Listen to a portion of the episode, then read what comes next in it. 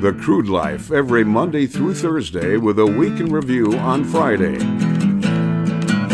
If you don't hear a fiddle or a steel guitar, a hillbilly singing by the honky tonk bar, the bass ain't banging and the vocals are rough. Brother, it ain't country enough.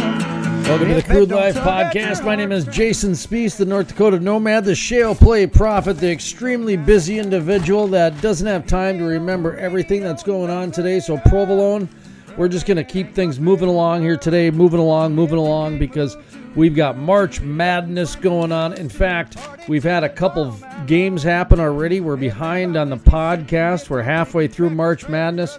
We got people already causing protests and saying we're, we're gonna nope we want to know what's going on here oh hold the phone so we're gonna have steve hines on the energy pragmatist as he got bounced in the first round by the knighton industries mike griffith and the crew at knighton industries bounced to energy pragmatist steve hines in the first round and Joe Dancy from Texas A&M as well. He's emailed me and he goes, "Hey, how are you keeping score over there? What's going on?" So we're gonna have on Steve Hines to talk about the March Madness tournament and also some coronavirus and some small business talk, energy. Steve Hines comes actually from the telecommunications world as well. So as we enter into this tele- telecommunications world that we're gonna have, people are training right now on conferencing software. He wrote it. He's been a part of it. He didn't write it, but he was a part of it. He AOL, Time Warner. He's been in books and he's been on, uh, I think, down in lo- Congress and all kinds. Not in Congress, but down in the Congress halls, lobbying and fighting before Congress on behalf of the telecommunications industry and a number of different things. So, uh, Steve Hines, we're looking forward to that. Who else? We have Zachary Ellis in just a moment or two we're going to get with Zachary Ellis about some of the navigating through the outbreak in the finance world. Listen, folks, the so I'm really worried about small business. I'm not going to sugarcoat it. I'm extremely worried about small business for a variety. Listen, listen, this my phone has just been going off the hook here, and it's just been nonstop. But I'm worried about small business because you just can't shut down the economy like this. You can't. And when I talk about small business, I'm talking about me. I'm talking about the cafe owner. I'm talking about my friends who are farmers but also own an Airbnb down in Arizona because they want to retire down there. I mean, this is some serious stuff happening. And the energy industry is always on the front line. And so much of the energy industry is made of small business. It's the last bastion for capitalism, for God's sakes, folks. It's, I mean, the reason I do what I do is because I actually truly love capitalism in its truest form, not socialism, not subsidies. As soon as somebody gets a subsidy, you no longer have capitalism. Okay? Now, I get it. We're talking altruist altruism here. So, in a perfect world, what happens with capitalism is is somebody comes in because they have the talent in order to do it and they can see the bigger picture and they know how to make moving parts connect. Okay? This isn't everybody. This is a very gifted mindset that can do this. So what happens is they go in and then somebody who's maybe more skilled as a baker and somebody who's more skilled as a welder and somebody who's more skilled as an accountant that person kind of a general contractor if you will a business can can make things go generally they have some sort of skill to get things going but where I'm going with all of this is that, you know, in a community, when you build up a capitalist like Guinness beer back in Ireland, okay, back in the days, when there's a recession, generally that capitalist gives back. And even when there's not a recession, that capitalist gives back. So when you look at what the oil and gas industry is, it's the last bastion for capitalism. I don't know any other industry that's given back as much as the energy industry over the last decade or so. Even in downturns, the energy industry still gives to the local churches, still makes sure that the softball teams have uniforms. They still make sure that at least you have a steel Quonset building for a civic center so you can have your graduations. And if you want the Taj Mahal, well, pass a local tax and build the Taj Mahal, but we're going to make sure you at least have something that is the bare bones so you can have a quality of life. Okay? That's what I've always loved about the energy industry. And I think that's in peril right now. I'm very concerned about it because I, I am not sure if, you know, they're going to get bailed out. I, I'm very certain Boeing will. I got a text from a friend of mine. Boeing stock is down, this and that, because he's got a lot of it. And I just texted him back and I said, I'm pretty sure you'll get bailed out. Too big to fail has been proven. I haven't seen small business get bailed out. Even at a local level, when a lot of the economic development corporations and the local uh, economic uh, feeder programs, they they're helping out a lot of the bigger regional corporational type things that have satellite offices for the national corporations and the international corporations. I'm not trying to make this into a political thing right now. But what I'm talking to you about is I want you to really think about local business. What we're doing as a family, and just us, okay? One meal a day, we're, we're ordering takeout. That's what we're doing. We're ordering takeout and we're tipping. We're ordering takeout and we're tipping. Now, why? I, you know, because we want to support the local business in any way we can. And also, we feel bad for the staff that relies on that cash business. And is it going to change their life? Probably not. I don't know. But if enough people do it, maybe it will. And we're trying something here, folks. We're trying something as a lot of people are paralyzed.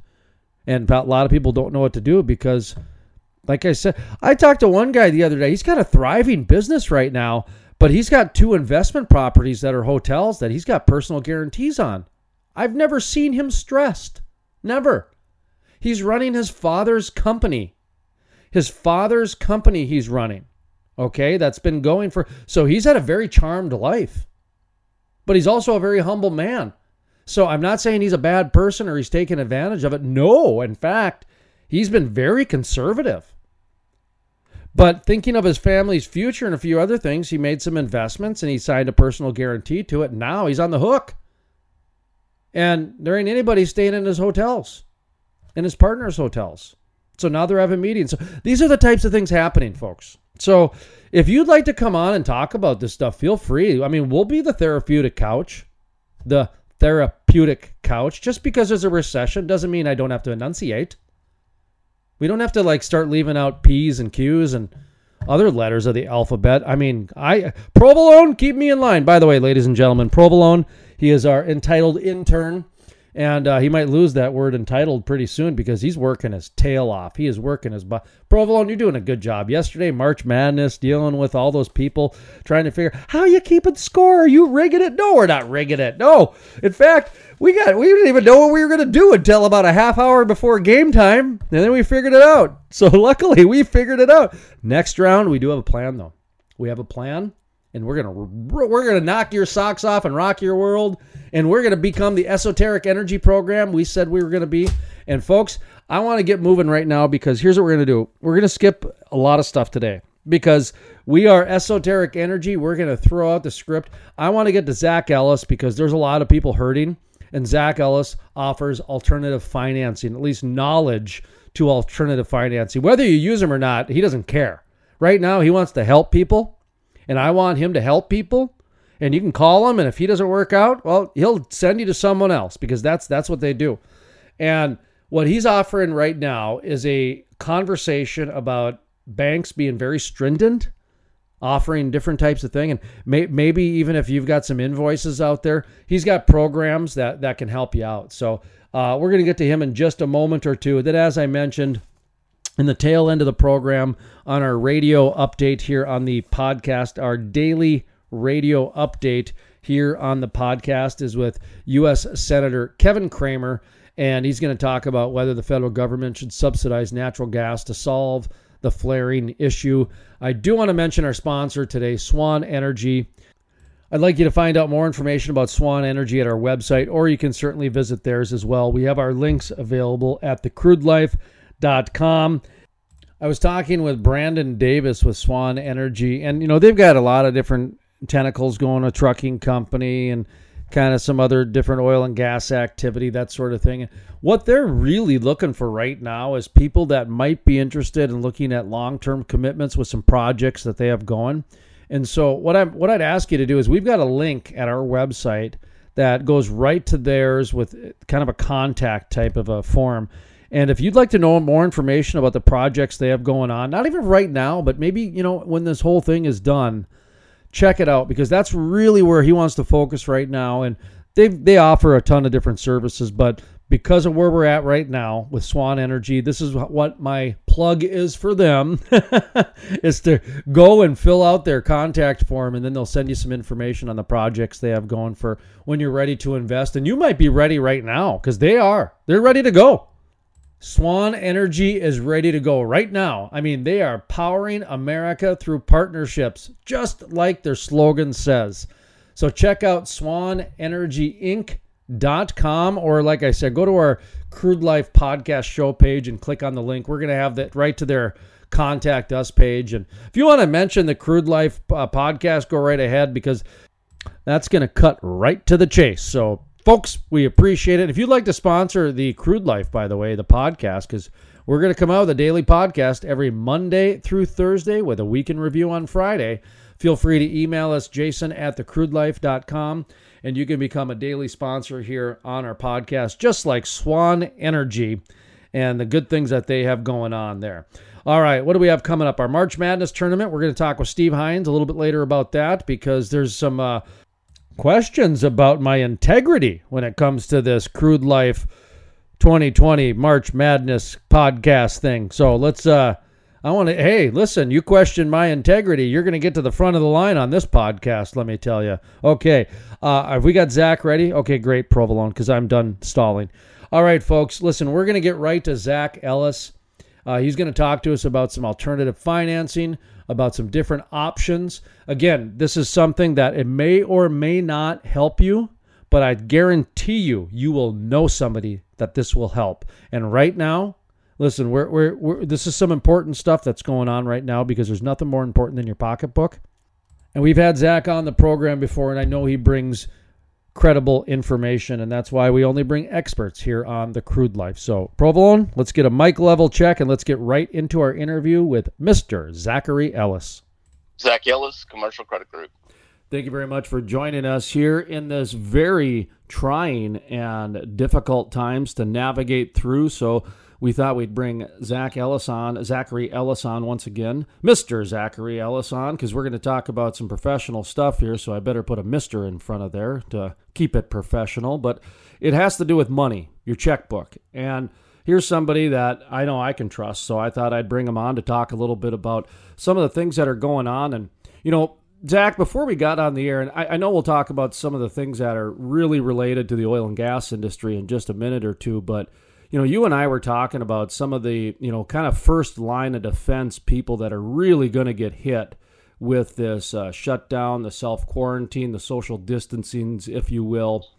We've been talking about the servers, you know, um, throughout the week about how servers are primarily a cash business. And so that's how they pay their bills. And so when that cash goes away, they can't have a paycheck to help supplement their income and a lot of servers rent. And then so if they can't pay their bills well their landlords can't pay their bills. And then it just the ripple happens so fast and that's just in serving. And you and I were talking about you know March Madness WrestleMania Major League Baseball basketball. Uh, sure those are going to be impacted but you know billionaires and millionaires so not a lot of people are going to feel sorry for them but some people do forget about all those small businesses that rely on those particular things. Even in the podcast world, for example, I know some people in Houston that rely on, you know, when March Madness rolls through there, they grab a couple former NBA players to rent out a room at a hotel and put them up on a stage and, and record a live podcast with Charles Barkley or something like that, or, or you know, you know, you know what I mean. Where uh, it's like forty percent of their annual revenue is from a WrestleMania weekend or a March Madness weekend or something like that. So I think of the small businesses. And I wanted to bring you on to talk a little bit about that. And, and like I said, we'll get into some other things first, but I'd like to just start off this interview with have, have you talked to some of the small business owners out there? Are they sharing any concerns like the ones I just explained to you where boy man when when, when the spigot cuts off I, last time i checked a lot of people still send bills out. So anyway your your thoughts your comments on what i just kind of uh that's the longest question and intro. By the way how you doing today? Yeah jason doing good doing good. Always a pleasure to uh have some time to sit down and talk with you to to elaborate on your question, absolutely, we're seeing a lot of small businesses. Uh, they're truly hurting today. More than not, guys are never truly taking a step back to think about, hey, you know what, the economy is good right now, or why don't I put some of that money back? 2019 has probably been one of the roughest years that trucking industry saw as a whole, um, and as well with the oil field too. So guys are truly hurting now more than ever. And we're going to get into some stuff here in just a moment. But to answer your question, these small businesses are hurting.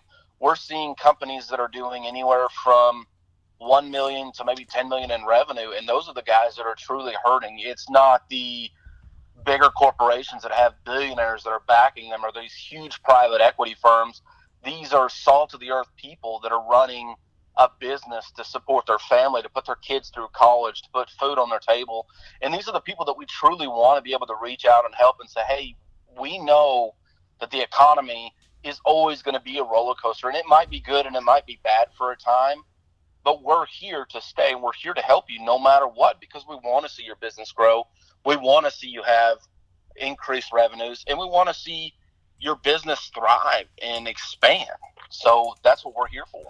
Another one of the reasons why I wanted to bring you on, Mr. Zachary Ellis, is because th- this is the time where alternative financing, and I don't even know if that's the term or not, but you know, a lot of times people just go to the traditional bank because that's what they're told to do since they were born, basically. And the banks are not always the most friendly of lenders at times. You know, they're very judgmental, and sometimes they they offer some different criteria.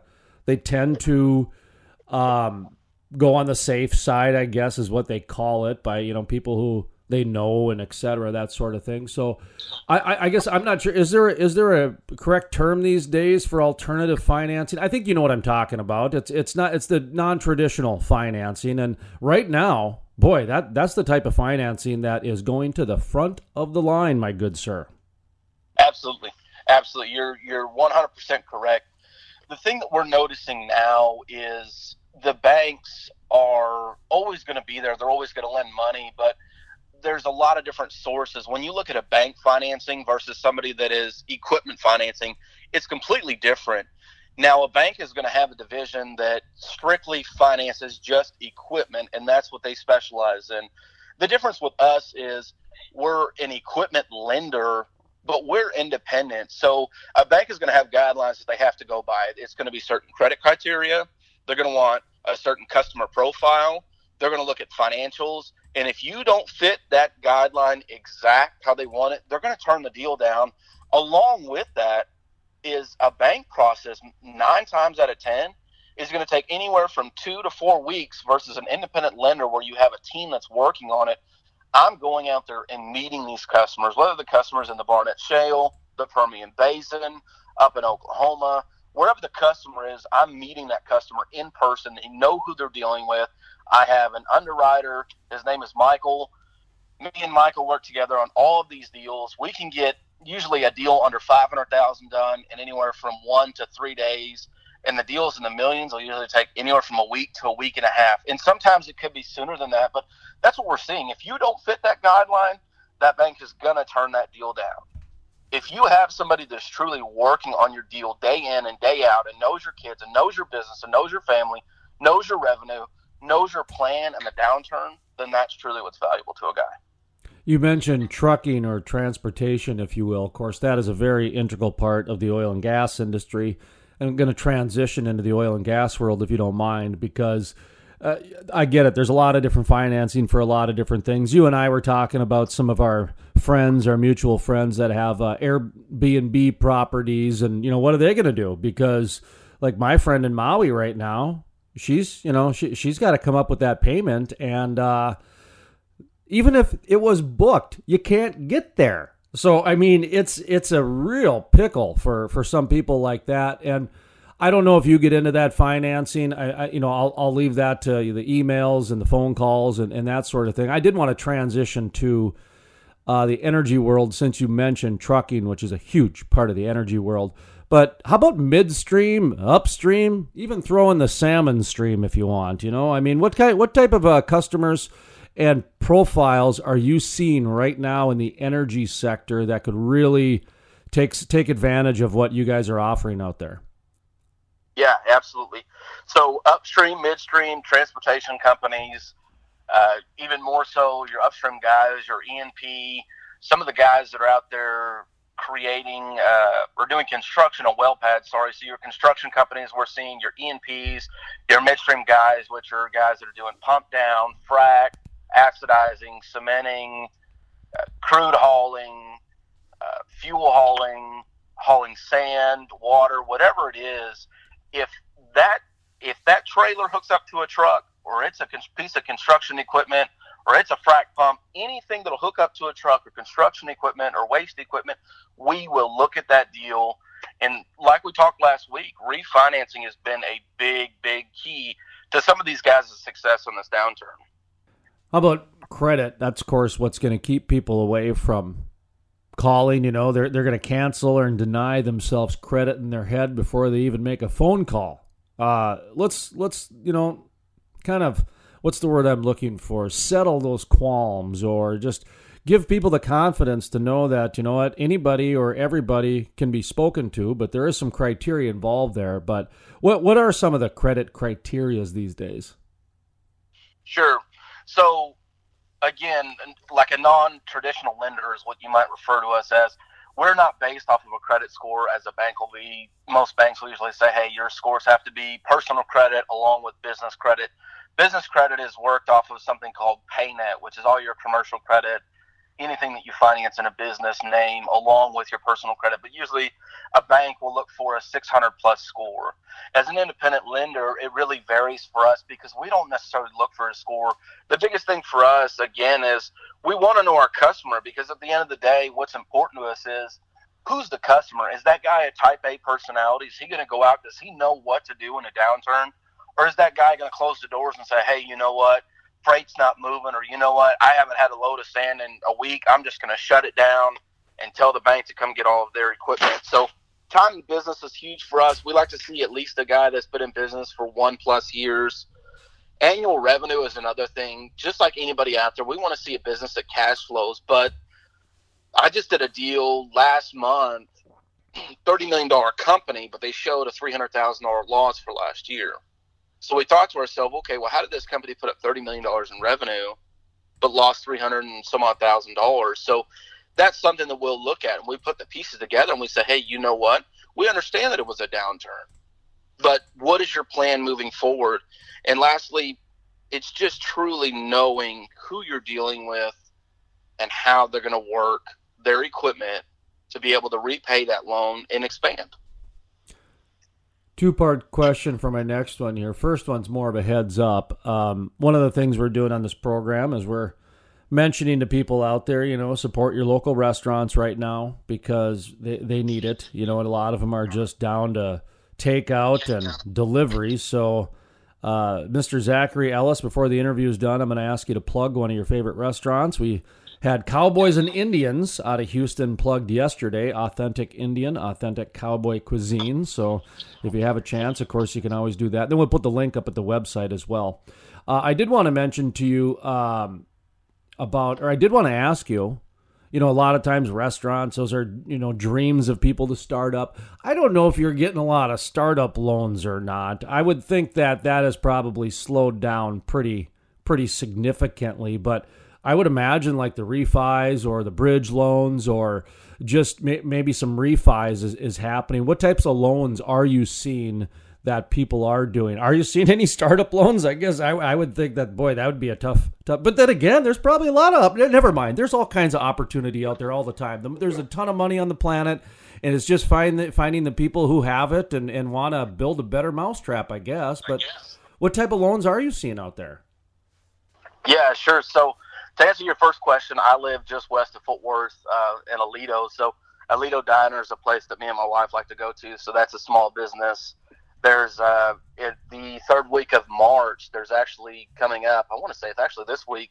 It supports small business. So there's a strip of small businesses downtown that we try to go and support because that's huge. It's supporting a guy to put his kid through college or be able to pay his mortgage versus one of these bigger companies out here with a CEO buying another jet or buying another mansion. So um, that's huge to us to, to support that business because those guys support me too.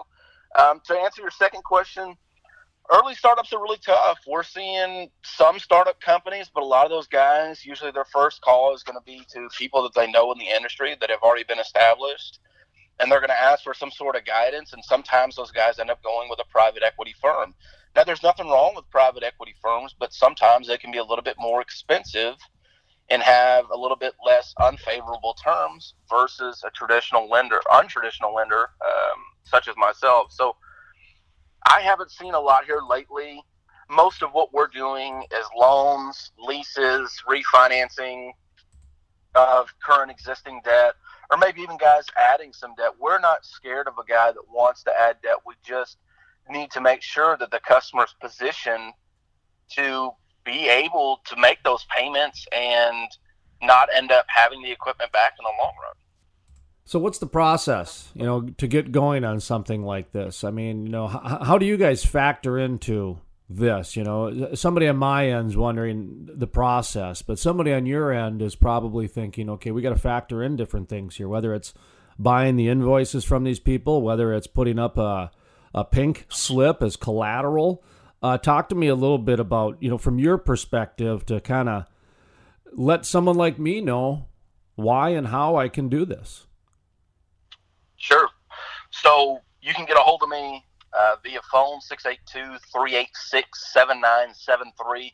But factoring is another important key that I wanted to bring up. Factoring is essentially buying an invoice and commercial credit group will pay you up front for the invoice. So instead of waiting 30, 60 or 90 days to get paid on the invoice, we pay you up front via ACH or check the very next day. And that's key right now, I cannot stress that enough. Factoring it is, is a make or break of your business at this point because if you have invoices sitting that have been sitting for 60, you're coming up on 90 days. Once those invoices hit 90 days, I can't factor them. So I strongly encourage a guy to call me, call me, call me, get set up on factoring. We advance anywhere from 95 to 99%. You pay a small fee and it's all dependent upon your company, credit profile, etc. But that is something that will increase cash flow, help you expand your business, and it helps pay the bills because most of the time when a guy comes to me, he has a diversified credit profile. I'm not the only guy that's lending him money, and we encourage that. We encourage guys go to your small town bank, diversify your credit profile because if you can show that you paid back three million dollars to Bank of America and you pay back five million dollars back to you know Bank of Midland or whoever it might be, then we can say, you know what, we feel comfortable going into this deal, giving this guy five million or eight million or ten million dollars because he shows his history that he can repay his loans. Kind of wrapping up here a little bit, looking at the clock. Uh, any final advice you might have for anybody at this time? I'm just telling everybody to take a step back and remain calm. You know, of course, with the coronavirus, I like to bring up the NBA players who were sweating and banging up against each other up and down the court all night. No one else got it, just those two players. And so it that that was a pretty good news in terms of the contagion aspect of it. So um, from your standpoint, you know, with money and with what's going on with this coronavirus and some of the potential shutdowns and everything along those lines, that's the main reason why I wanted to bring you on because really you do provide a solution to a lot of people right now that are trying to figure out how are they going to take care of some real problems we have out there. So, uh, just I'll, I'll, give you the floor a little bit as kind of a final thought that if, if you want to, you know, plug how people can get in touch with you, maybe you know if you guys are. You know any any sort of pa- pattern answer you guys have i guess? Just kind of the floor is yours okay man? Yeah thanks. So we're not a means to an end. We're a solution to a problem. And when you diversify your thinking and you change your thinking to let me find a solution to this problem again we know the economy is going to be up and it's going to be down but we're truly here to solve the problems that any customer may have as a non-traditional lender we can look at the deal that some of the other banks won't again like you mentioned the startup the refinances uh, factoring is a huge thing and all of these things are something that you can do right now and not waste any more time call me. I'd love to have a conversation with you. If I can't help you, I'd rather take 10 minutes of your time, talk to you about your business, talk to you about your plan, and say, hey, you know what, Jason, at the end of the day, I'm probably not a best fit for you. Because down the road, I would rather have you as a customer and you say, you know what, Zach told me he couldn't help me right now, but why don't I call him back and see if he can help me? So I'd rather have that conversation up front. Um, other than that, I'd probably say remain calm. We don't know how long this deal is going to last. Commercial Credit Group as a as a whole, we had a conference call yesterday. We're not going anywhere. Our company is well rounded. We are well versed. We're ready for something like this. And you're going to see a lot more of these banks turning down deals. So we think that business is going to increase, and we want to provide more solutions and more opportunities for guys than ever. So 682 386 7973 is my cell phone. 682 386 7973. I answer it from 7 a.m. to 10 p.m. Or you can email me at zellis at commercialcreditgroup.com. That's my first initial, last name at commercialcreditgroup.com. You can also link with me on LinkedIn, Zachary Ellis. Well, dreams come true, and I know they do, and I can feel the music down in my soul. You better make a little room at the top for a regular Joe. Historic. The first full conversion refinery to be built in the U.S. in over 40 years. Innovative, the cleanest, most technologically advanced downstream project ever. The model for future shale basin projects. Groundbreaking. The Davis Refinery. I All and jamming for all my friends. That's you, Jason. And you'll hear me say from a mile away that I'm the luckiest man I know. You better make a little room at the top for a regular Joe. Yeah, man, so crank up the sound, turn up the lights. Let's get the show on the road. Yeah, you're all gonna party tonight with a regular Joe. Welcome back to the Crude Life podcast. My name is Jason Spiess, the North Dakota Nomad, the Shale Play Prophet. I want to get right to our next interview right now. By the way, Provolone is manning our production elements of the podcast, and we are busy today, folks. We got March Madness happen. We got a little behind the eight ball, so the games are right in the middle of the activity. We got somebody protesting the games already, challenging my integrity behind this extremely scientific and important contest known as the Crude Life 2020 March Madness Tournament. I mean, for crying out loud, this has got to be bigger than the coronavirus. People are saying, Holy smokes, how did you come up with that score? So let's get Stephen Hines on the program, the energy pragmatist coming on. He's a nonprofit, and you know what? He's a good man and he definitely has got his fingers on the pulse in a lot of different directions. And uh, Provolone, let's get a mic level check from Mr. Stephen Hines. Let us see. He took on Knighton Industries in the first round. He was what a 15 seed? Yeah, he was the 15 seed. And Knighton Industries was the two seed. That seems about right. Okay, all right. Let's get a mic level check in three, two, one, sir. Uh, yes, uh, my name is Steve Hines, uh, and my company is uh, a not-for-profit uh, called the uh, practical. Well, there are actually two names, Jason: the practical environmentalist and the prag and ener- uh, the energy pragmatist. Well, the energy pragmatist is the reason for the phone call today oh. because uh, my my understanding is through our uh, March Madness Tournament Selection Rules Committee that you've lodged a complaint along with Joe Dancy from down at Texas A&M about the rules and regulations, the fairness, the ethics committee. Boy, I tell you, we, that, well, that complaint was 47 pages long, Stephen Hines. I tell you, boy, you got blown out by Knight Industries in the first round. And by the way, folks, we're we're way behind on our podcast today. So, you know, one of the first games that happened in our March Madness bracket was the Energy Pragmatist as a 15 seed taking on Knight Energies, Knighton Industries, sorry, Knight and Industries as a two seed, and uh, and you know rightfully so because we, you know what, as Mr. Stephen Hines and Mr. Joe Dancy, um, Stephen Hines, of course, is on the phone with us. I did not post the rules, and I'll tell you why. First of all, you you you did isn't that true? You questioned the rules behind this. Well, yeah, well, of course, because you're a pragmatist. You're like, hey, listen, you can't. So well, I, don't remember playing. so that's the well, other thing, Jason. That that that might be the most real part of all of this that you don't remember playing because that's more that that's more like real life than I think the average person realizes these days. But let's get back to so what happened was, of course, with March Madness is we were going to do something fun and do the first 64 teams and match them with a team in the tournament, and we were going to do those, some ping pong balls and the whole deal, and say, okay, we, we we do this, and oh, look at this, Belmont goes with oh MBI Energy Services, and then wherever Belmont was in the bracket, we were going to put it in there, and you know Kansas, and you know we were going to actually basically use the real college teams, take those out, and then put the March Madness Crude Life Energy teams in, and then of course based how the regular tournament played out, that was how ours was going to play out. So from my perspective, Mr. Energy Pragmatist Stephen Hines, this wasn't supposed to be any work.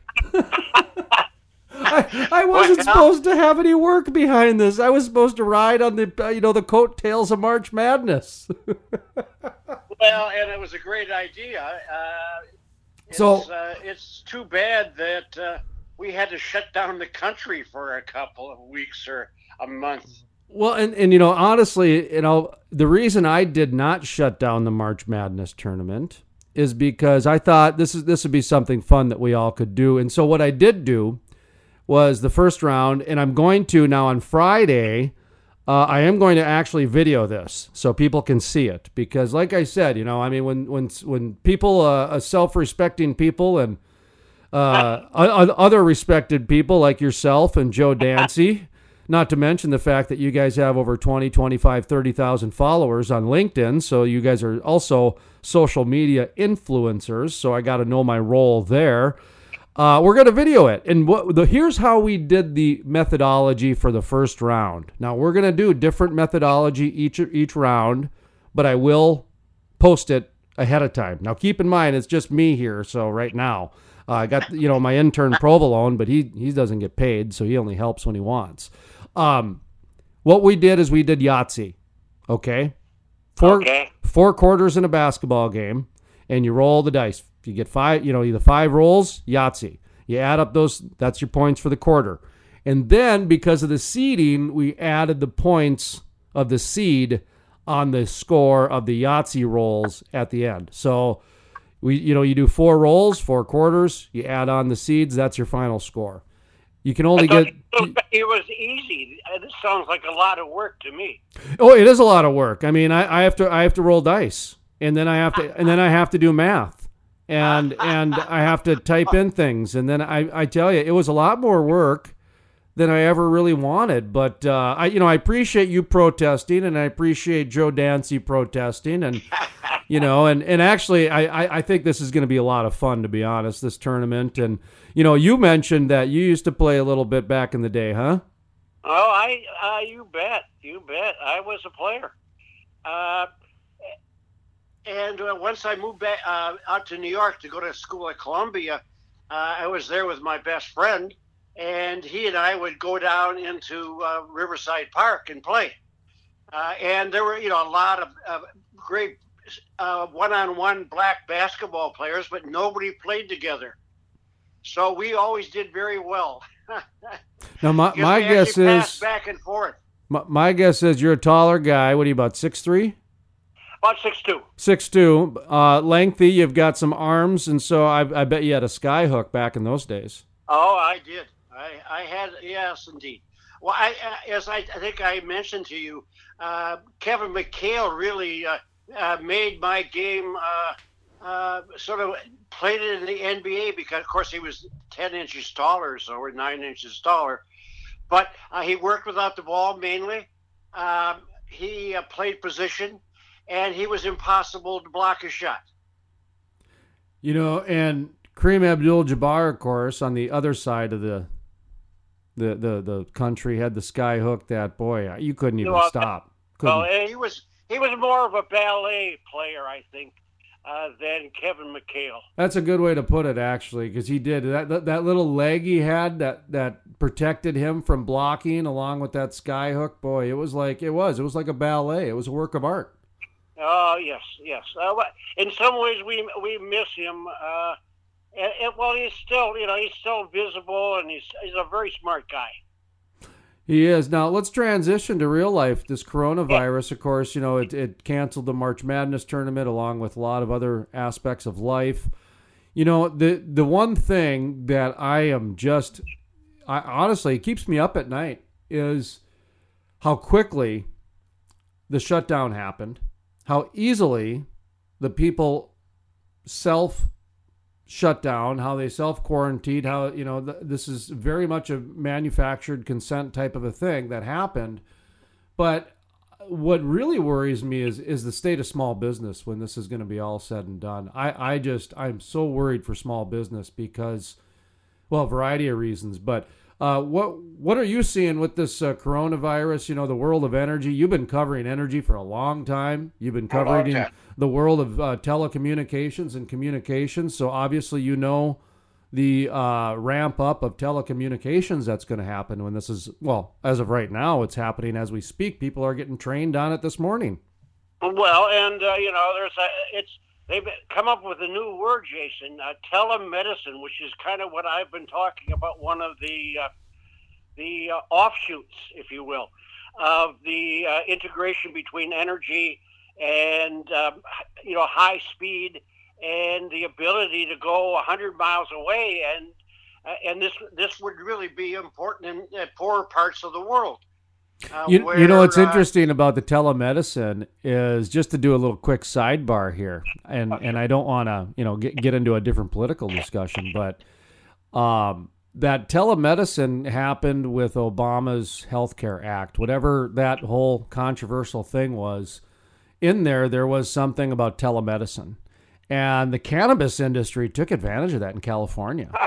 And so there there was doctors that were doing telemedicine to people in different states over Skype. And then they would ship them flower of cannabis right in the mail from that California office. So, um, anyway, you know, just some industries figure out those loopholes right away, and then the rest of society figures out, oh, okay, there was a reason for that. We need the telemedicine, and I, I, I, um, anyway, I just wanted to point that out because I figured you'd get a kick out of that story. Oh, absolutely. Um, and you know, uh, one of my uh, one of my favorite, uh, let's say, TV series called Wire, The Wire, uh, uh, was uh, about Baltimore in the early 2000s, and the the the, the crooks and the drug dealers figured out how to use the internet and technology and cell phones before the cops did and I think that's really what's going. You know, that's what happened with this. But now, uh, simply because of the uh, let's say the uh, overload on the um, medical system, not just in this country, but you know, internationally, uh, it makes more and more sense. So you're starting to see they're going to start using these opportunities more, and I think this kind of you know jump started a lot that I see coming anyway. Uh, what do you make behind the narrative already that this is helping the environment? Uh, we've been pretty vocal, and and you've uh, you you have as have as well about just the narrative behind the, the the environmental movement against fossil fuels, and that's what I'm specifically talking about here. Is that specific context, that narrative? And I already am seeing the narrative come that you know people not going to work and, and not moving around is helping the planet. I, am seeing some sprinkles already of that. Are you seeing those? Yeah, sure. I mean, I, I you know, I it really offends me. Uh, a Harvard professor uh, did uh, a long interview uh, on the integration between climate change and uh, and this uh, downturn and the you know, what is it called? The uh, coronavirus. And it's just silliness, Jason, as you and I both know. Uh, I, I'm hoping that uh, one of these fine days, and sooner rather than later, that uh, a lot of the people who are trying to make every story into something about them will finally get exposed for uh, what uh, Tom Sawyer used to call stretchers. That is lies. uh, to make them, you know, to improve how they look. Uh, but it's very embarrassing. You know, intellectually speaking, there's there's they have no girth anymore. I mean, even the New York Times. I mean, you, go down the, you know, the CNN even did a you know a series in a story on on this integration between the uh, coronavirus and emission reductions, and, and now they're talking about China because they had you know that period where they stop working and they notice by satellite that there's fewer clouds in the air or, or smog. What is really what it is, you know in China it's really smog. It's it ha, this is not a sign of global warming or climate change. It's good old fashioned smog. Well, and that, that's one of the reasons I wanted to bring it up was I'm starting to see the framework of this come out early, so I wanted to try to nip it in the bud any way I possibly can. I don't know. I mean, you know, we've got good listenership here at the Crude Life, but you know, we're not setting records yet like Ron Burgundy in the podcast world. But I, I, I do think that it's something that needs to be watched. I think those people who are in charge of uh, combating that should probably get on board really quick with that because the narrative, like I said, is already starting. I guess, you know, getting back to the coronavirus and we're talking about narratives and, and responsibility of the media. One of the points I've been trying to point out that I do wish the mainstream media would point out is there is going to be an increase of coronavirus cases just because they're testing for them now. They have not been testing for them up until like last week. So there's going to be a spike because people are testing for them. What do you make of that comment, Steve Hines? Well, I, I think that's absolutely right. Uh, and, you know, and it's uh, 24 hours a day now. Uh, you know, it's become, you know, the story du jour or the week or the month. Uh, and, you know, the, uh, the, the major news uh, right now is centered around this um, uh, transition, if you will, uh, from uh, from sort of feeling a little fat and sassy to, uh, uh, as you put it earlier, you know, having to worry about small businesses. I noticed that this has stunned me. You you've been watching the price of oil. Canada's oil right now is selling for eight dollars a barrel. Wow. Think about that for a second, Jason. Now, they have their own distribution problems and they have their own environmentalists and some interference from the American uh, environmental groups and foundations, you know, spending money up in Canada to keep them pure. Uh, but it's it's just amazing. I mean, you you've been watching it. I I I, listened to you, just so you know, uh, and I think you've done a great job of coverage. And I think I think uh, you're, you're you're speaking out more, and I think ed- editorializing, which I think you have every right to do. Well, it was time to do that. By the way, however you have your phone on the last uh, 30 seconds, it sounds much clearer than you had it before. It sounded a little bit muffled earlier, and now it sounds very clear. Just a heads up on that.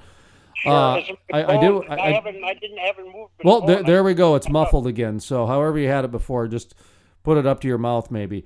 Okay.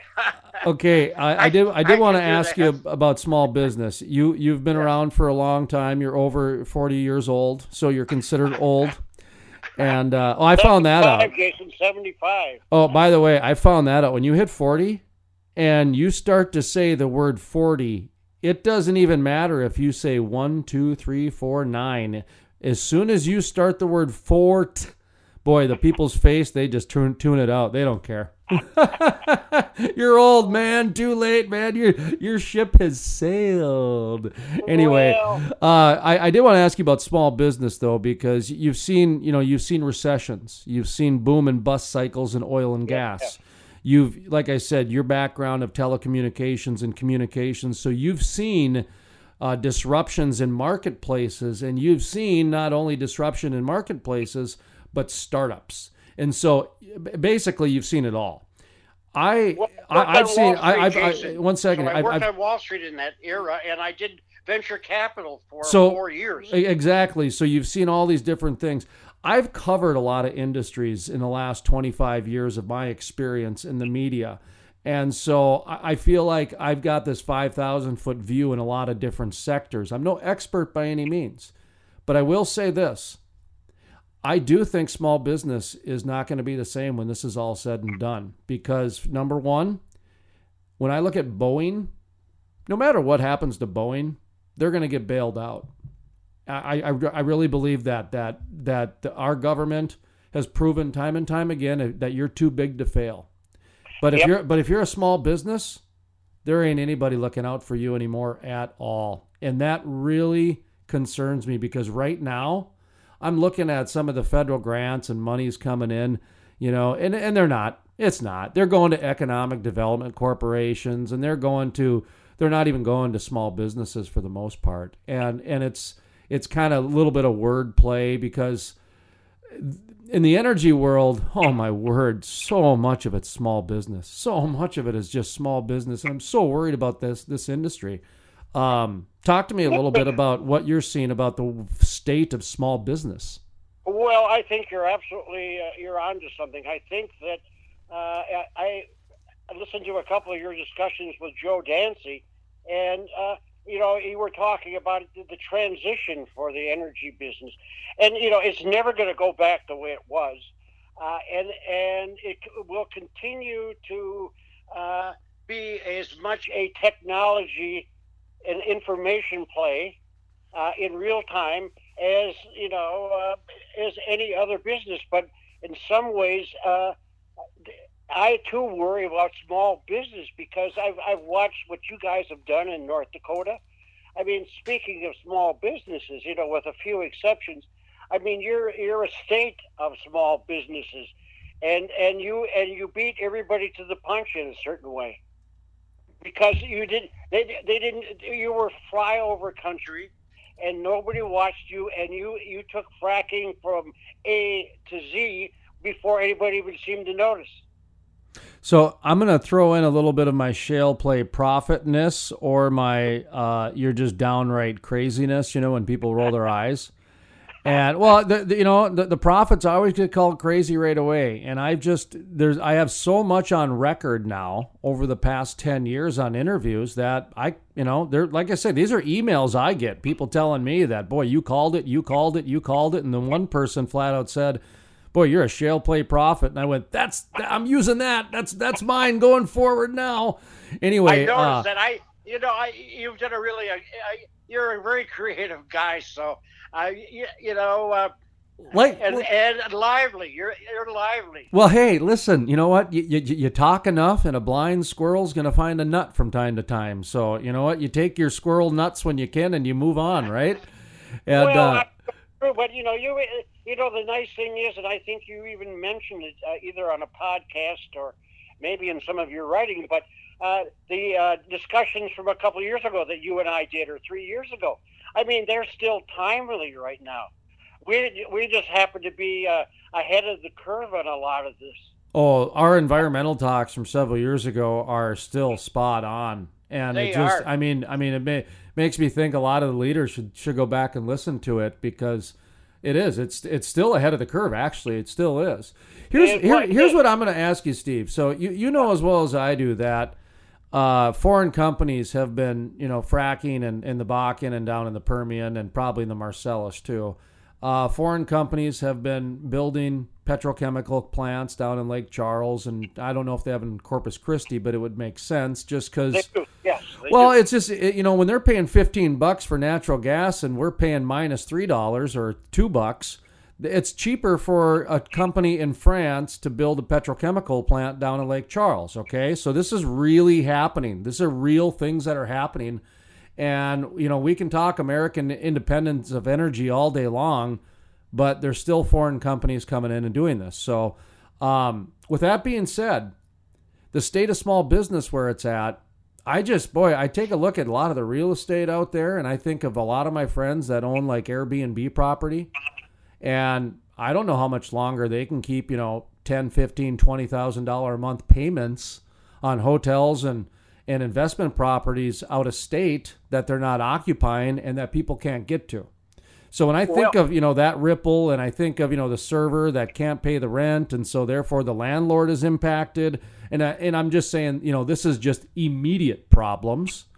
And, um, well, and there is a food chain, which the, is kind of what you're talking to, about. Totally, and, that, and that's where I'm getting at. To where when the economy resets, because it, it, it already is going to, whether the, as soon as Vegas said we're shutting down, that meant okay, the economy is going to reset somehow. We don't know how yet, but it's going to.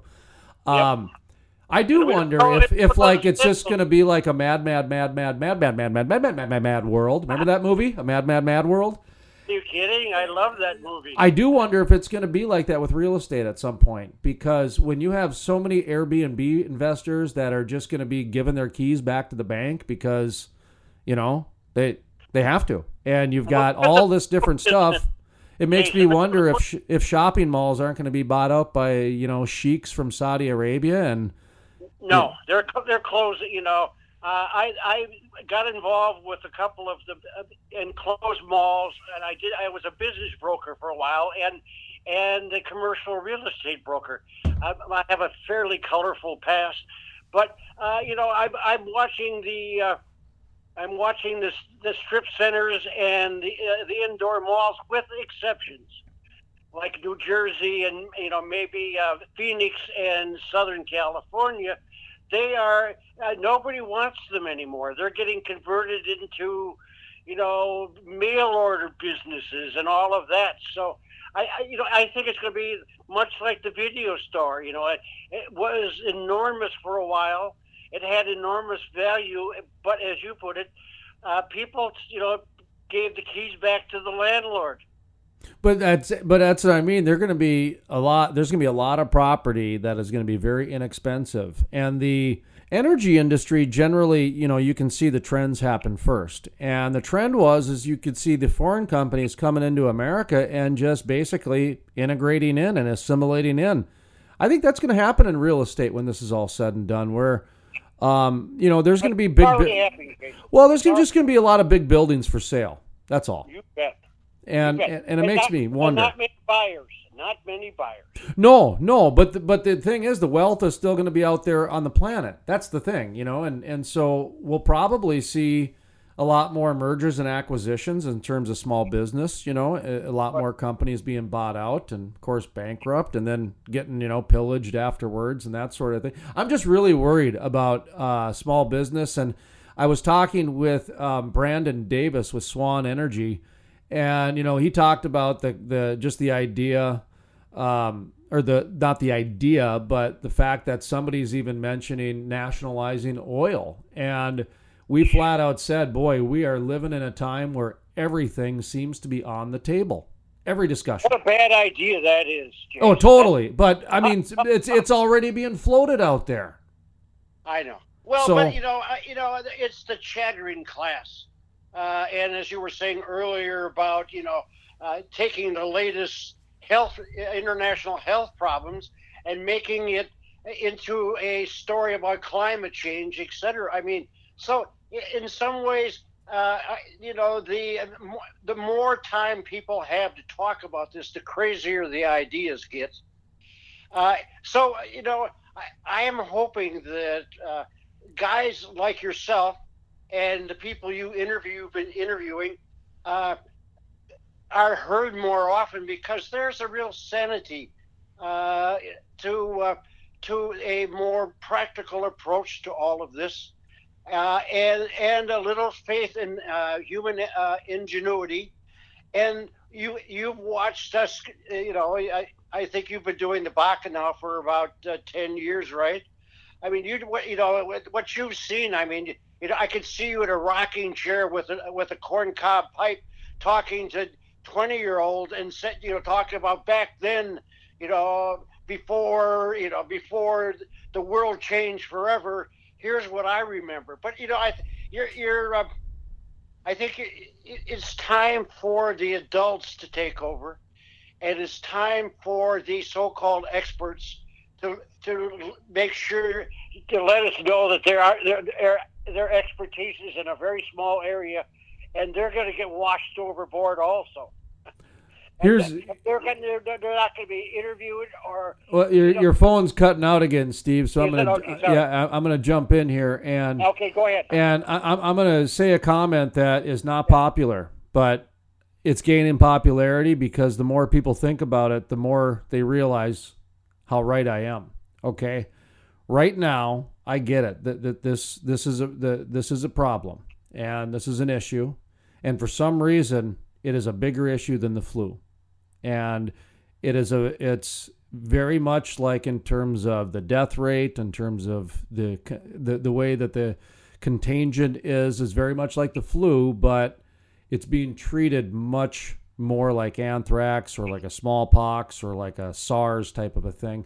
So that's not lost on me, and I'm not saying it's not important. But what I will say is when I started seeing schools close down before the CDC and public health officials were saying to close down, I, I it, there there was this short period of time where leadership almost could outfreak each other. Like, oh, I can I, I, I can freak out more than you. Well, I can freak out more than you. And again, I'm not trying to downplay this, but what I don't want to get lost in all of this is there are a lot of six figure salaried people because at that level you make six figures, okay?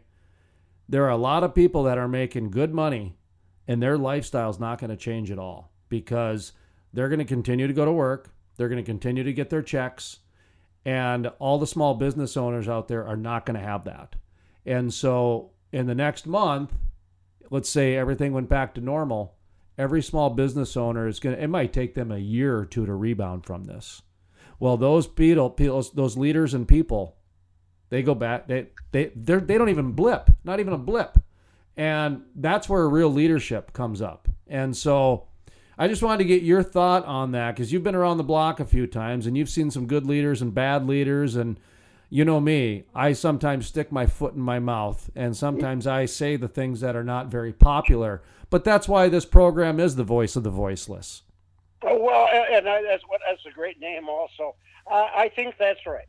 Uh, and uh, but I think you have you know you've heard my, you know what I think in a lot of this. You and I share a lot of these concerns. Now I think with the, the virus, what the one thing that happened is that everybody realized that we can't even forget about predicting 100 years from now or 20 years from now.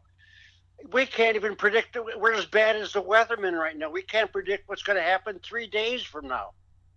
And if you if you trace back the last three or four weeks, I mean, everybody was waiting to see if there was a pattern, and it's it's it's really being transformed in front of our eyes and it, and everybody in the world is is stuck with the proposition that don't count on tomorrow because it may not come the way you think it is.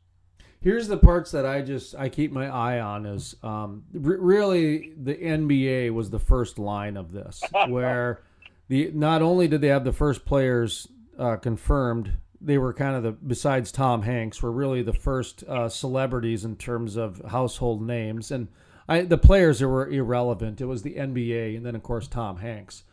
But when the NBA canceled the season, that that sent the snowball rolling. In fact, March Madness and WrestleMania and everybody else basically cited once the NBA did it, then then, then the precedent was set. The NBA, of course, they were going to try to do the fanless experience, which shows you the value of television contracts. Um, they were going to do the fanless experience until the players got tested. Now, this is what's not lost on me is number 1, those NBA players played for several weeks. They were they had the coronavirus, the COVID-19, and none of the other players or none of the other like people that they played against got it. The testing's done and they didn't get it, okay?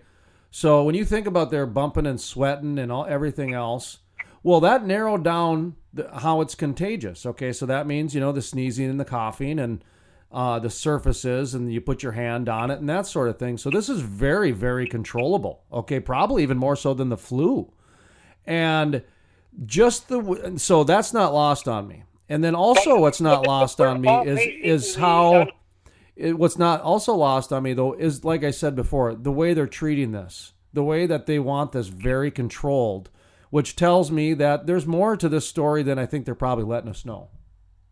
Well, I'm not sure I share your uh, conspiracy theory. No, it's not a conspiracy. It's just that you know it's a little bit different that the way that they're they're treating this. That I, I think that's really more for our benefit, if that makes sense. That um, I'm kind of trusting them a little bit on this. That okay, maybe we should be listening to them a little bit more.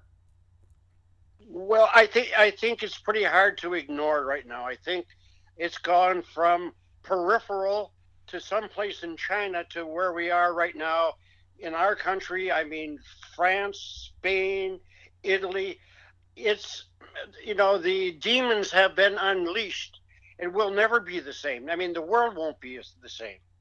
No. And and, and the only question right now is, uh, especially when you have, uh, you know, two players, Russia and the Sauds, uh, who decide to get in a, can I, if I can use this word, a pissing match uh, in the middle of all of this. I mean, that was that's not lost on anybody either. No. I mean, they just literally. It was a. Uh, it was really down to two guys who who decided if you're not going to do it, I'm not going to do it either.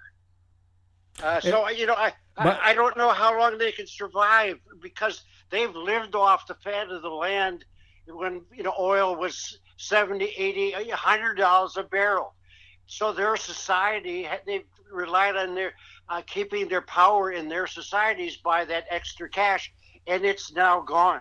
How long can the russians or the sauds or any of the middle eastern com- countries survive very long uh, their society survive very long if they don't have a more comfortable price for their product And you know, getting back to the conspiracy things, I don't actually. I, I kind of looked up some of the conspiracy one day because it was on a news story we had, and I kind of chuckled at a lot of it. But um, I I understand there are quite a few people out there that are, um, uh, you know, going down that path, and uh, that wasn't the just that that wasn't my point. I just wanted to make sure anybody listening knows I you know I wasn't going down that path of of that. I was just pointing out that. Um, you know when you look Well- at how how contagious it is like i said if you use the you know the nba example you know you did it you you, you had guys sweating and bumping up against each other and if it didn't you know if it didn't transfer that way that was a good sign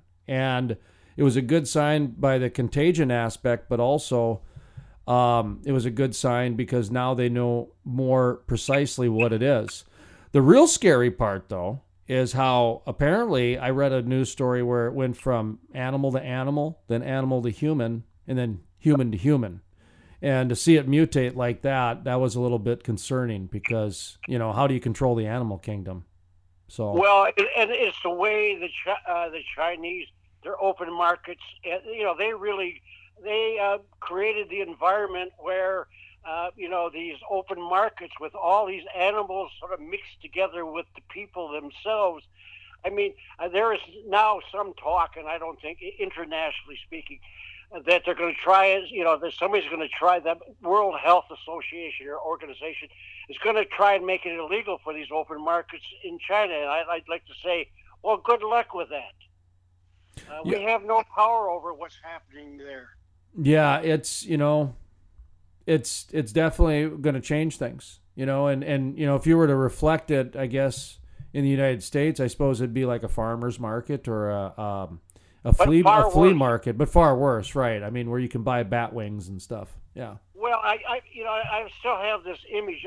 Somehow, um, you know, as I've, I've been kind of watching this unfold while I continue, you know, to, to research and pay attention to the energy world, as you know, environmental uh, telecommunication, watching it sort of come together.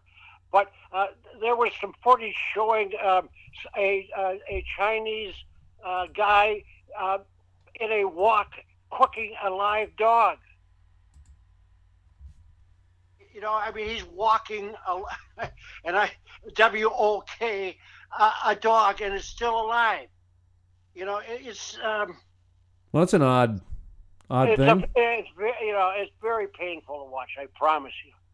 Well, I was No, going to say we should. Uh, I was looking at the clock, and I, I, we got to get running here. So I was going to have you plug your business and how you make a living these days, and and and what how what kind of services you have, etc. So website and the whole deal, if you got one. Yep. Well, I do. Although I've been working on uh, doing an update, but man, uh, as you know, most people, it's funny. The, the environmentalists, that's where all the money is going. The private sector somehow just doesn't value us as much as they do the Sierra Club. You know, maybe I, you, I sent this to you, Jason. Uh, the Nature Conservatory raised a billion dollars, what, three years ago and that's just in donations. Think about that for a second. Mm-hmm. And, you know, and, and uh, you know, we watch friends like Tom Shepstone or Jim Willis or any number of people scratching out a living. It just there, there's a lack of fairness here right now, and uh, I think that uh, I think you and I have to be apostles, you know, for a, a more sane approach that goes back to the old-fashioned American values. To listen to the full-length interview, visit thecrudelife.com. But now I'm back at the bar again, hanging out with all my rowdy friends. Getting drunk and singing redneck songs. I'll probably stay here, and baby, all night long. Pour me a beer and a shot The of Crude Jack. Life is sponsored in part by Historic, the first full conversion refinery to be built in the U.S. in over 40 years. Innovative, the cleanest, most technologically advanced downstream project ever. The model for future shale basin projects. Groundbreaking. The Davis Refinery. Cold whiskey glass, hanging out with friends and having a blast. My mom and dad think it's a waste of time, not anymore. Drinking beer and redneck rhymes. But I think I'll do it just as long as I can.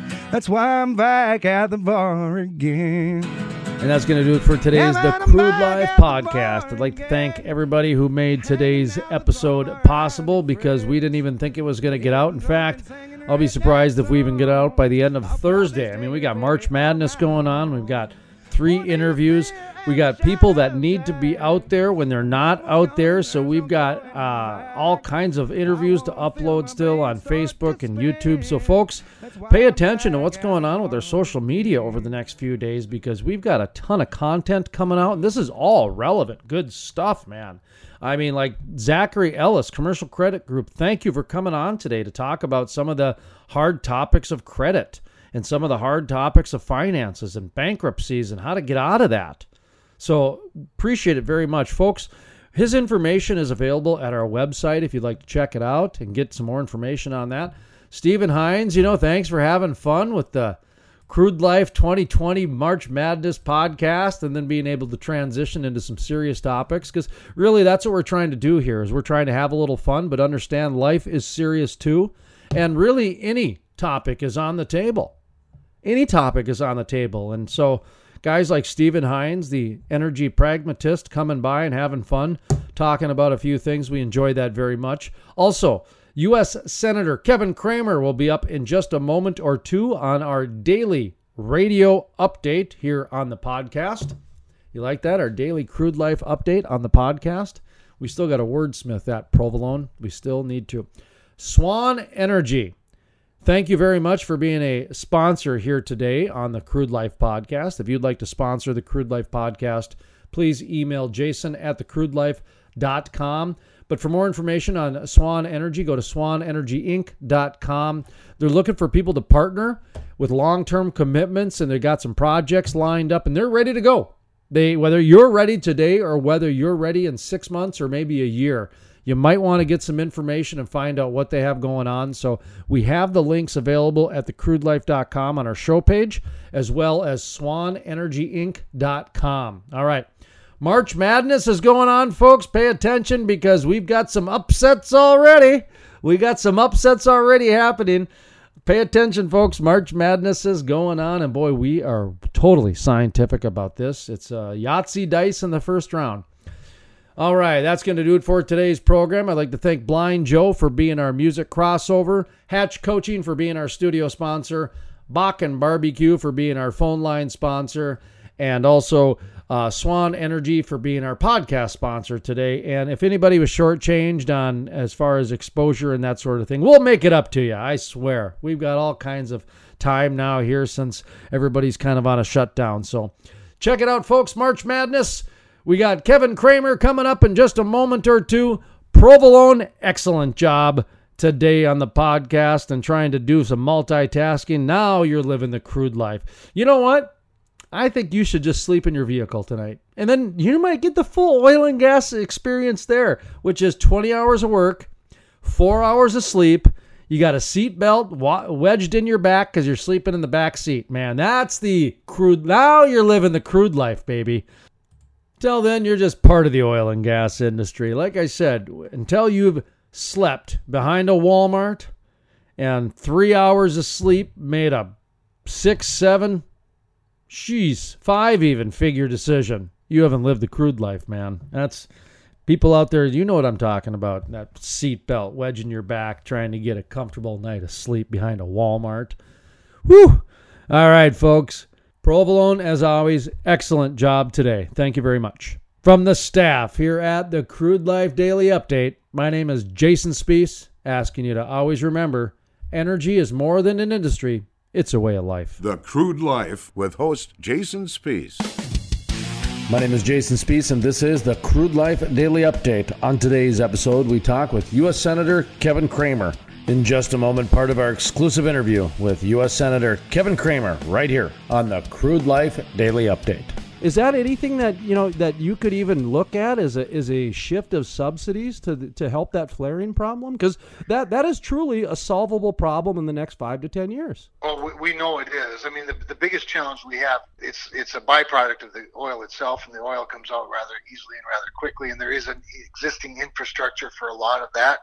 It is the uh, it's the expense and the permitting and the, you know the the time lag for building out gathering and transmission and even processing, of course, of the natural gas. That said, you make a lot of important points. The, the fact that we can see the flaring makes it difficult. The fact that we live in a cold climate and see flaring makes it downright immoral because we think of what it costs to warm a home. No, natural gas is so abundant, it's darn near free. And I, and I know that sounds crazy, but it's so low cost. The commodity is priced so cheaply because of, of the abundance of it that to me, there should be natural market forces that provide the opportunity and the, the appropriate incentives to capture, gather, and, and, process that gas. And you've seen a lot of it in North Dakota. It's just that it's it lags behind the, the oil side of the, the factor. Now, I hate to get back to coronavirus, but what we're experiencing right now in this state as a result of this this price crash in oil, you're going to unfortunately see a slowdown in the build out of natural gas infrastructure. Whether that's, uh, as you probably know, I mean, there are some large uh, plans for natural gas processing facilities in the state th- this summer. I don't know anything yet, but I'm, I'm watching, reading the tea leaves, and I'm very concerned that some of the infrastructure that would have provided some of the relief, and not just relief for the flaring, but now use for the natural gas, whether it's processing and sending down the line or sending down the line wet to other processing facilities, uh, you know, at some point maybe some sort of a hydrocarbon or, or you know, plastics facility. All of those things are going to have great setbacks now as a result of price. Your question, however, is about subsidizing. I think there are other ways to do it than subsidizing. I, I think that there are. We should help incent the appropriate market forces. And that was U.S. Senator Kevin Cramer. To listen to the full length interview or to check out other exclusive interviews, visit thecrudelife.com. That's thecrudelife.com. From the staff here at the Crude Life Daily Update, my name is Jason Spiess, asking you to always remember Energy is more than an industry, it's a way of life. The Crude Life is sponsored in part by. It seems everywhere I go these days, someone is telling me about the success of Hatch coaching. Listen to what professional speaker Mark J. Lindquist has to say. He is a person in this market and now in markets across the country with Hatch coaching that is revolutionizing the way people approach the business. He's reinventing the way people look at the people model. That's why he brings in hundreds of people from all over the country who are trying to figure out how to do what he's doing in their market. For more information, call 701 212 1572 or visit coachingwithhatch.com. That's coachingwithhatch.com. Here we go. Mm. Hamburger steaks, holiday inns that's the kind of world that I live in. I play a different town most every night. Love on my woman, write a new song. That's my life. Well, that's my life. Yes, y'all, and I love it. Well, that's my life. There ain't nothing else in the world above it. And I see people all alone picking their guitars, playing their songs, and I tell them, forget it. You can't fake it, you're gonna make it, you gotta live it. I got a big bus with a TV and a bar. And a little room in the back for me and my old guitar. I gotta stop and fuel up every 500 miles. Give a picture to the waitress, eat a late breakfast, country style. Cause that's my life, yes, y'all, I love it. That's my life, there ain't nothing else in the world above it. And I see people all alone, picking their guitars, playing their songs, and I tell them, forget it. Cause you can't fake it, if you're gonna make it, you gotta live it. We get home from Nashville on a Monday night. Record songs on Tuesday, and on Wednesday we take out the wife. But then on Thursday night, it's back on the road. I don't care if it's North Dakota or southern Minnesota, just as long as I go. Cause that's my life, yes, y'all, and I love it.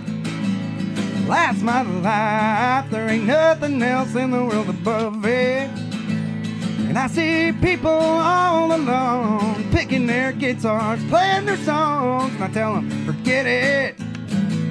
Cause you can't fake it, if you're gonna make it, you gotta live it. Yeah, brother, you can't fake it, if you're gonna make it, you gotta live it.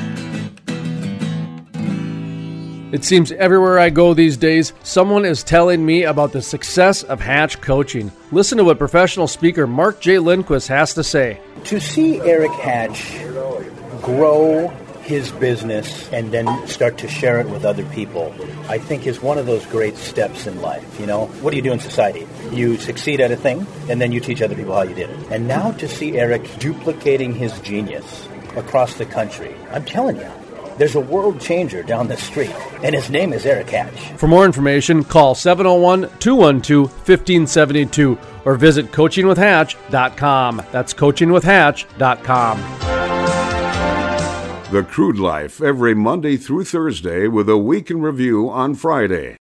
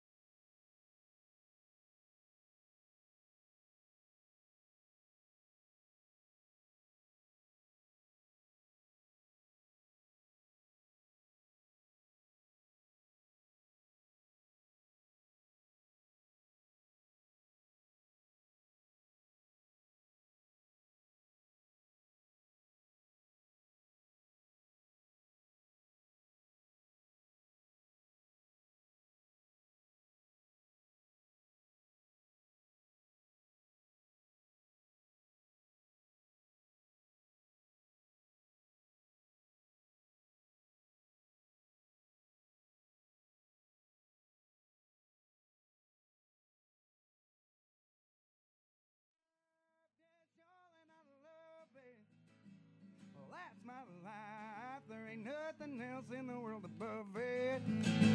And I see people all alone, picking their guitars, playing their songs, and I tell them, forget it. 'Cause you can't fake it, you're gonna make it, you gotta live it. Historic. The first full conversion refinery to be built in the U.S. in over 40 years. Innovative. The cleanest, most technologically advanced downstream project ever. The model for future shale basin projects. Groundbreaking. The Davis To the Refinery. waitress, breakfast, country style.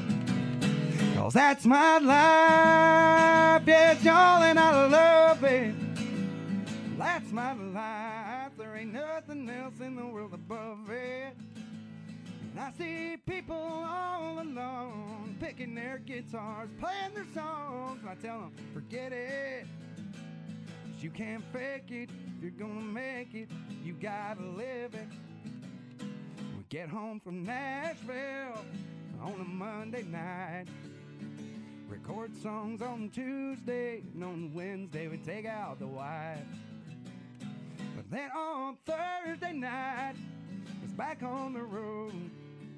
I don't care if it's North Dakota or southern Minnesota, just as long as I. Cause that's my life, yes, y'all, and I love it. That's my life, there ain't nothing else in the world above it. And I see people all alone picking their guitars, playing their songs,